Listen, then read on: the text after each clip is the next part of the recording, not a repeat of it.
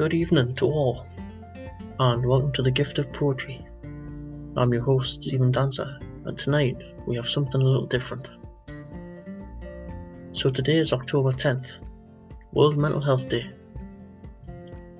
A day where the world comes together in solidarity to support those with mental health issues. Tonight, I'm going to speak a little bit about my mental health and what I did through lockdown to help me on my journey. So, at the beginning of lockdown, I was in a good place. Well, I was in a decent place. Um, but lockdown hit, and you can't see your friends, loved ones. You can't go to the gym. You can't do any of the things you loved it starts taking a toll on your mental health. So I joined a 7 day upgrade challenge run by Mr. Lee Hogarth. And from there, it turned to a 30 days to freedom. Kind of drew up some plans and made some action steps. Because without action steps, you kind of move forward in life. So fast forward to our now a invincible group.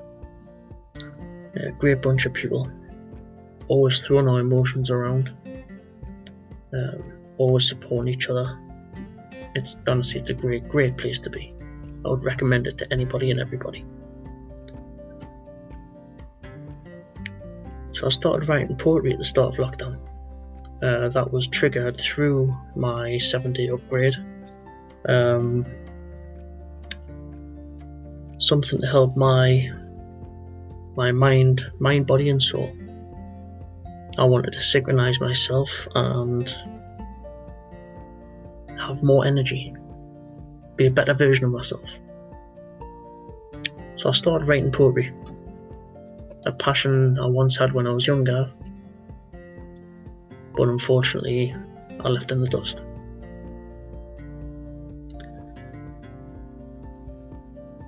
So I started writing, and as I was writing, I was realizing I was getting pretty good at it. I was getting good feedback from my group and from family and friends. So I decided to write a book called Bearing Gifts 12 gifts to help those who may be in the same situation as myself. I could get something from my poetry and something I could give back. So when that had a great response, I decided to do this podcast, sharing old old poems and new and future poems. Some of the poems of which will be in my paperback book, which hopefully will be coming out next year.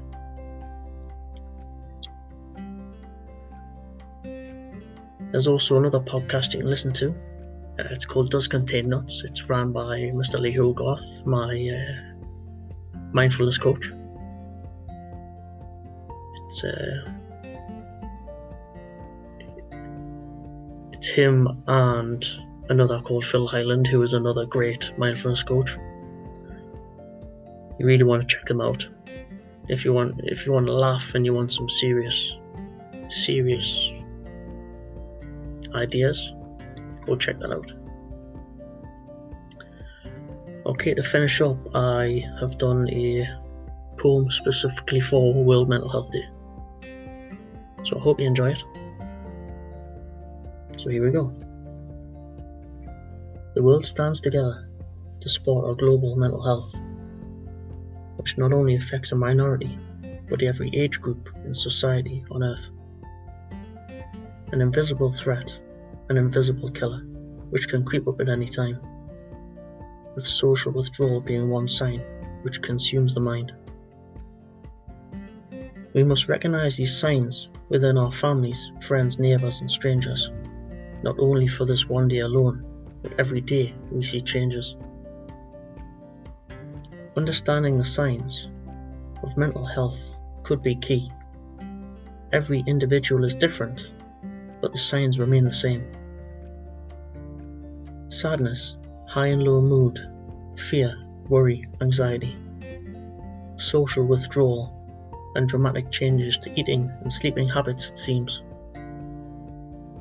We must come together, we must walk on the same path. Only then we can bring solutions to the table. To calm the global mind and take action steps to curb the stigma. It's okay to be emotional and need a shoulder to cry on when we're feeling down. It's okay to talk and to need a beacon to guide us to the shore. The mind can be like a storm at sea, and our feelings can be the rocks below. Do not be afraid to open your heart and mind and let your friends and loved ones in. You need not suffer in silence. Asking for help is courageous and brave. Let us stand and unite the world. Let our global voice be heard. Let our positive energy shine a radiant light and extinguish negative mental health from the earth. Have a great night and a great day. Stay blessed. Thank you.